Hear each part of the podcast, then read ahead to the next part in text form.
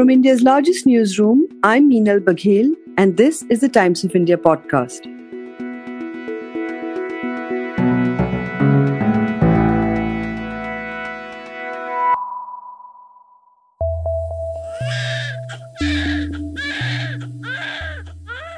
No matter where you are in the world, the wail of a newborn is among the sweetest of sounds.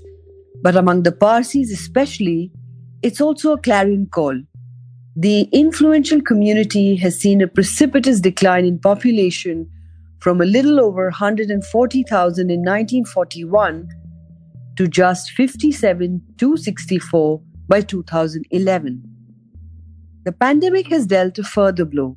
The community magazine Parsiana reports at least 178 deaths among Parsis since March 2020.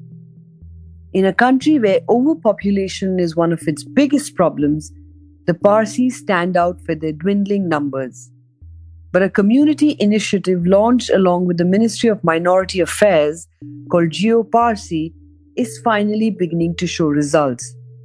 In the lockdown, for instance, the birth of 61 babies has led to much delight and relief.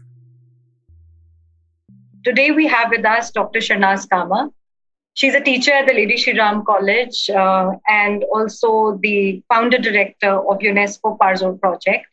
But here today, she'll be talking to us about uh, a project which is very close to her heart, uh, Jio Parsi. She happens to be uh, the national director of this project, which was started by the Ministry of Minority Affairs.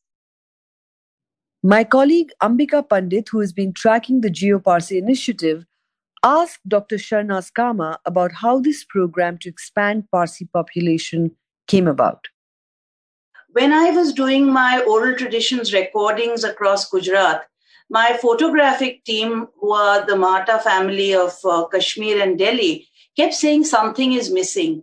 When we reached the Deccan, we realized that what was missing in interior Gujarat, in all the deserted villages or the small towns, was children. There were no children there and we only found old people. And a priest pointed out in Bharuch, a very senior priest, that I pray and I look around me, and all I see is who will I be praying for next. Uh, the UNESCO Parzor project was for the preservation and promotion of Parsi Zoroastrian culture and heritage, but we realized it had to become a demographic project. It was when UNESCO asked me in 1999 a very serious question that look, we always flag a concern. We are troubled that the world is going to lose a very important heritage of humanity, a Bronze Age civilization which is disappearing at a time of complete peace, at a time when you have prosperity. What is happening? At least record and document it for us before it dies out.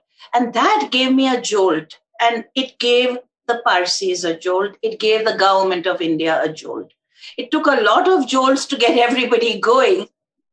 I struggled to get funding.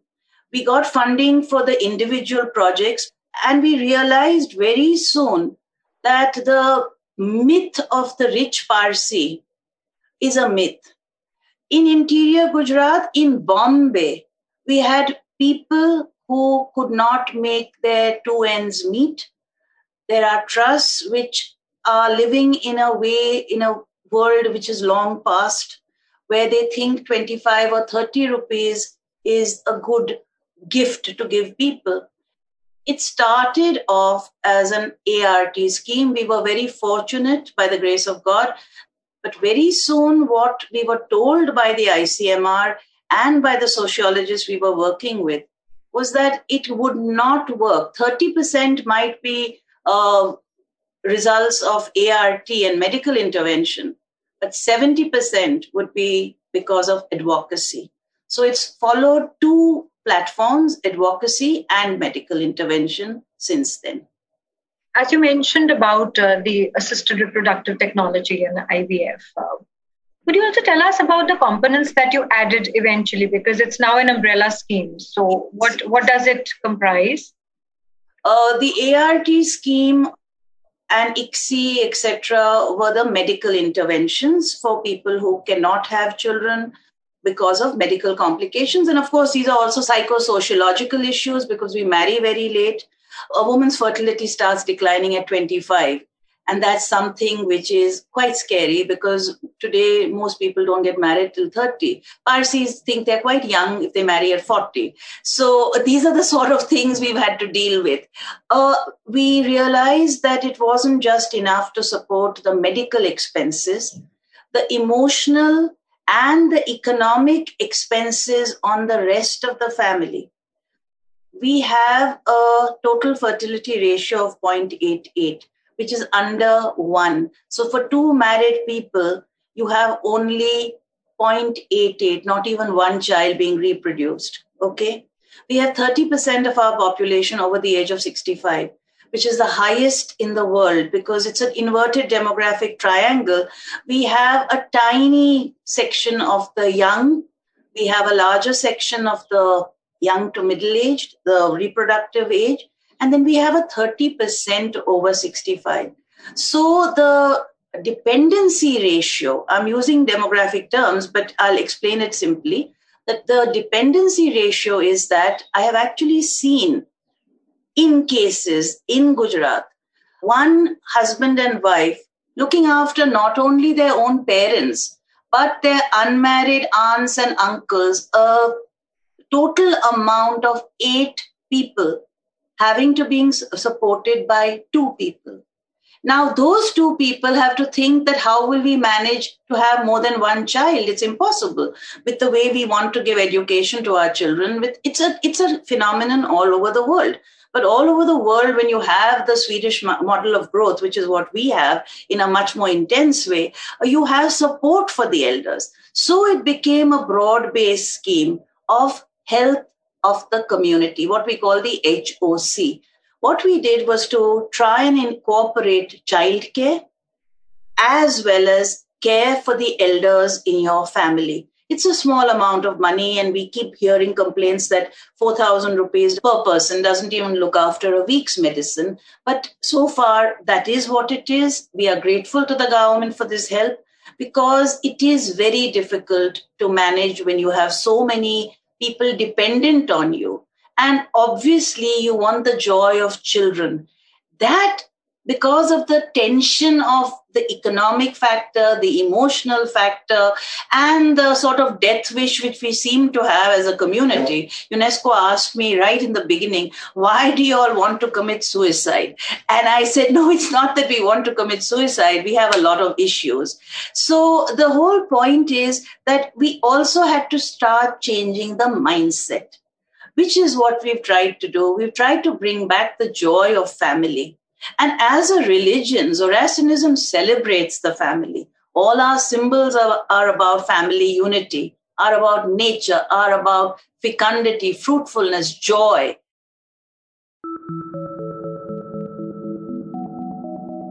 I fell in love with Neville when uh, I was only 17 years old. And uh, since then, we've been courting. So we courted for around seven to eight years. And then we got married when I was 25. Finally, after I got my law degree, we said, now let's get settled. So we got settled and uh, then uh, we wanted a family after that. Of course, everybody wants a family. Maybe not everybody, but I really wanted a family.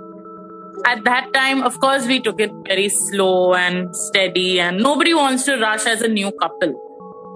That's Mumbai based lawyer Huzan Wadia, who had to wait nine years for the birth of their first child. Even as a little son Zeus, born in February 2020, who's in the background, Huzan shares the story of her journey to parenthood. So, when I learned about Jio Parsi through the newspaper in around 2016 17, I enrolled with them and I started my journey there. I just one fine day decided, let me enroll and let's see where this takes me. So we enrolled. We went through the formalities. We completed the formalities. We got in touch with Pearl, who was very supportive right from the beginning. So Jio Parsi gave us a financial stability and an emotional and mental stability also. When I was undergoing this treatment and I had already two failures. And when the third time I went for the same treatment, I did not wait for this to happen at all. I just went with the flow, went with the flow. It was a 12th day and I got a little anxious, you know. So I said, uh, Neville, let's do a, a, home pregnancy test. I really can't wait for two more days now. so I went ahead and did that test and boom, it was negative. So I said, it's negative again, Neville. It's okay. I was ready for it. I, I, I already had two failures. So I said, it's negative, Neville. Uh, let me go for work. You know, let, let me move on with my life because I was at home for some time taking rest as usual. I went to work at 13th day, 14th day. It was the day of my blood test. And I went for work. And Neville called me at around uh, 12 o'clock and said, Has your report come? I said, I haven't gone for my test. He said, What? You haven't gone for your test? You better go now. I said, Okay, I'll finish my work and I'll go. There's no hurry. So then I went during my lunchtime. I went for my test. I was, you know, so sure that it's a, it's a failure again. So I came back I was doing my work. I was appearing in front of a judge when my phone beeped and I saw the lab notification. When I saw that, I was in front of the magistrate and uh, I was so anxious to open that yet. So I opened my phone in style a little under the table to see my report. And uh, I know that a certain figure is required to be there and it was 8.41. Okay. 8.41 was worse than any figure that has come in my report till date. When I left the courtroom, the doctor called me and the doctor said, Hello. I said, Hello, doctor. And I was so sure that she's going to say, Just stop all your treatment and come back to me now. And she shouted on top of her voice and she said, Congratulations. And I said, What? I said, My report is so bad. It's just 8.41. She said, please open it again. It's 841, not 8.41. I was so ecstatic at that time. And she said, so have you taken your injection today? Because we have to keep taking injections in IVF. We have to. I said, no, I haven't come to the hospital. She said, why? I said, I don't know. I just didn't, didn't want to come today. so she's, you better come now. Okay. You're pregnant already. Huzan and her husband Neville, reassured by financial and community support, would like to grow their family, they say.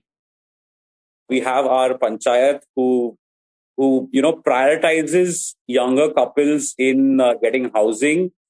So we have everything. Just have children, increase our population, and increase the Parsi population, of course, and uh, just go ahead with it.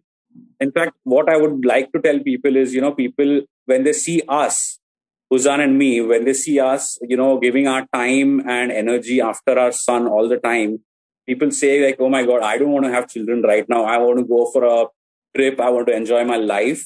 But having a child, having a child is joy in itself.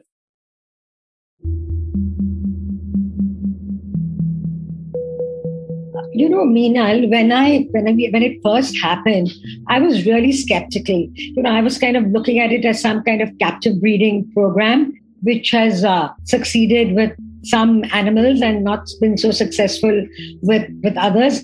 Especially when you think of the vulture breeding program, which has not been a success, and that is, you know, quite, you know, the Parsis are really. Tight. That's Bachi Karkaria, perhaps the most famous and certainly one of the most astute chroniclers of her community. She lays out here the reasons for the community's low fertility rate, including the Parsi man's extraordinarily tight bond with his mama. And of course, uh, there have been various uh, measures, I mean, constant measures, such as, you know, trying to get, you know, young people together at, at you know, everything becomes actually a fig leaf for a matrimonial site you know, whether it's a youth program, whether it's a sports day, whether it's a picnic, whether it's a career initiative, everything actually, the hidden agenda is get Parsis married to each other, not to anybody else, which is, of course, another matter, and maybe we can touch on that. Though, of course, that is very much part of the problem that we've talked about. So, why, why this fall? One hmm. is low fertility, which has been there right from the beginning. It's also got a lot to do with this, you know, very westernized community, and they seem to have become westernized in their genes as well, surprisingly. So it's really about, you know, low fertility caused by a certain high standard of living. So whereas other tribes die out because of exposure to civilization, I think the Parsis are dying out because of too much civilization.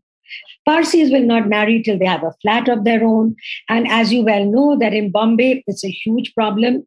Though, of course, the Parsis do have a lot of flats, and uh, they have been trying to use the giving out of flats as an incentive for marriage. If I may dare say it, Parsi men, especially, are really loath to divorce their mothers you know, and there's just such mama the boys. And I don't see this in any other community other than, than the other community I know very well, which is the Bengalis. Right. So, you know, there's this whole big issue that, you know, they just do not want to leave their mother's apron strings.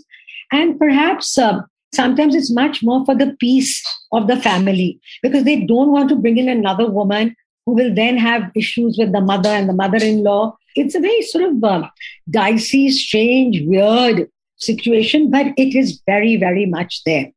And of course, the crux of the problem is that Parsis do not encourage marriage outside the community.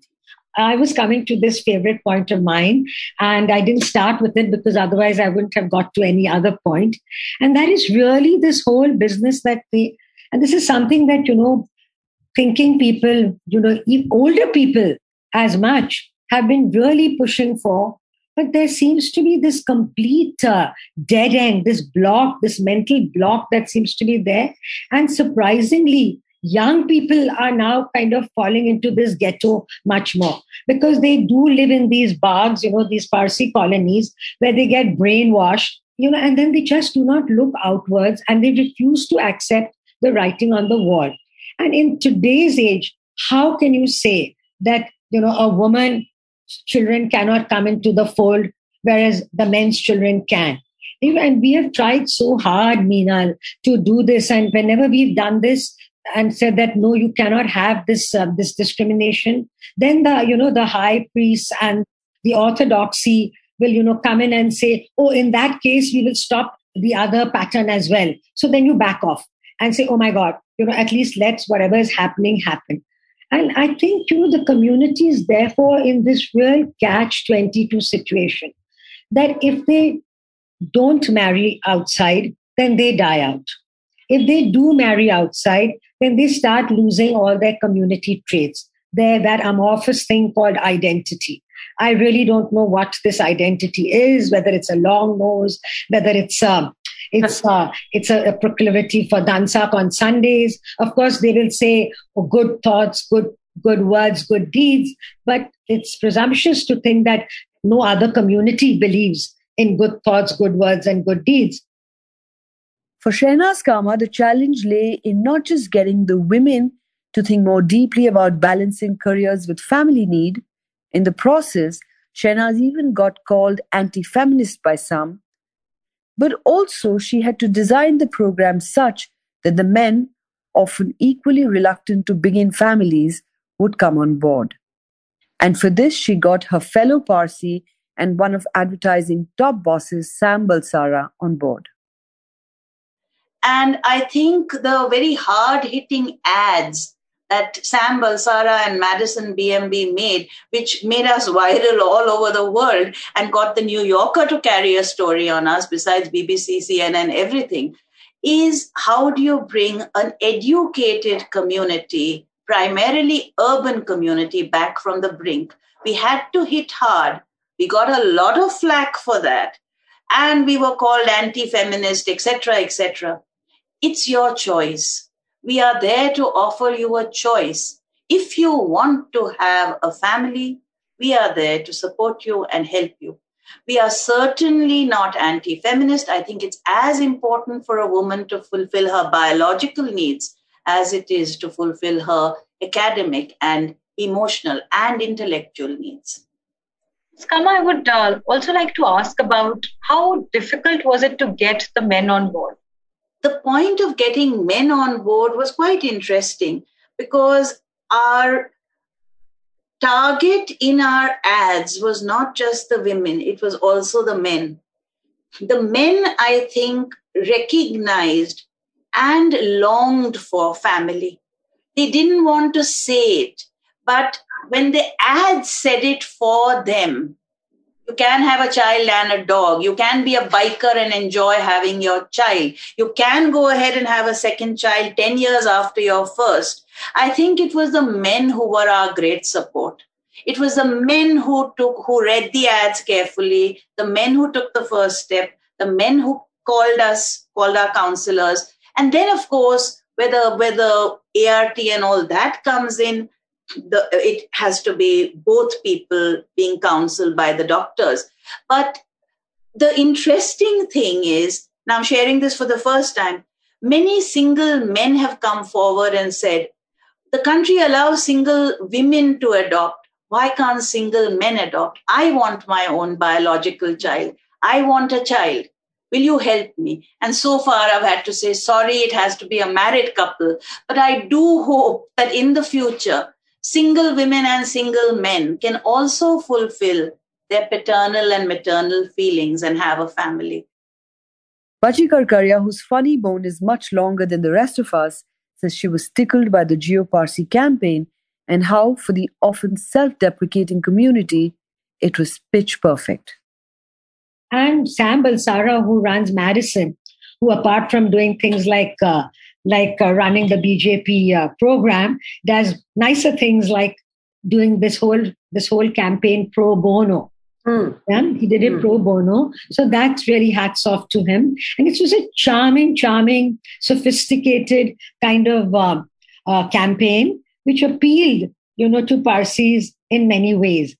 And they were kind of a mixture of touching, warning, but most important, funny and I think uh, self deprecation, which I think is, I will admit, you know, one of the most charming and rare traits that the Parsis have had this ability to laugh at themselves. Because if you look at Parsi plays, they're all about, you know, pulling our own legs. But even the humor cannot belie the grim problems of loneliness and lopsided longevity that beset the community. It is in the backdrop of these that Shernaz Cama's work and the Jio Parsis communitarian initiative need to be understood, says Bachi Karkaria. For this community, longevity is a curse because they do not live a healthy life to the end. And if you just go to a place like Parsi General Hospital, you know, you realize, you know, how sad and how very, you know, heartbreaking this sort of uh, situation is, especially because, you know, very often they don't have anyone, they haven't had children, they've maybe outlived, sometimes outlived their children. And they're always saying, you know, Khadaiji mane upar le lo, le lo, you know, God, why don't you pull me off? And very often you'll go to a Parsi General Hospital and you'll find a young man, you know, being taken out feet first, and the trusty old fellow who's uh, coming out on a wheelchair demanding his bottle of rum, you know. So it, it, it's, a, it's a strange community with a strange and unique set of problems. And Shernaz Cama, who was responsible for this whole program, has been, you know, keeping up with her. The relationship has gone way beyond just, you know, uh, giving them the money and facilitating the IVF in the sense that she loves the fact that these parents send her pictures all the time. In fact, she's got them, you know, on her phone. And it's, you know, they just sort of not only show them when the baby is born, but all the milestones. Like we have a situ, uh, a thing where um, when the child takes its first steps, it's called Pag Ladwa, where, you know, you, uh, you know, you put a, a ladwa, a laddu on each of the steps that the child has taken. Then there's a one a little before that when the child begins to sit up. So, you know, the Besna. So they keep sending these pictures.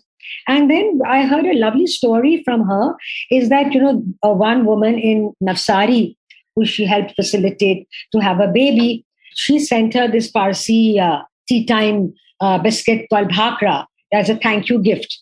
And it was really very nice. So then Shernaz connected her to the an American group, Parsi group, and then they joined her online cooking classes. So she even helped her to set up these online cooking classes. And now she's become tech savvy. She's become an entrepreneur and she's, and her classes are very, very successful. It is certainly you know, because it's a small community. I mean, I don't know about other communities, but I do know about this that there's a really, really strong drive for community building because you know it is it's an existential problem now you know and it's really now or never and uh, you know otherwise you you know become 30000 and you become a tribe Today's episode was produced by Joshua Thomas and Jairaj Singh. For a daily spotlight on people, ideas, and stories that matter, subscribe to us. We are available on TOI Plus, Spotify, Apple, Google Podcasts, and all other platforms of your choice. For any news tips, reach us at toipodcast at timesinternet.in.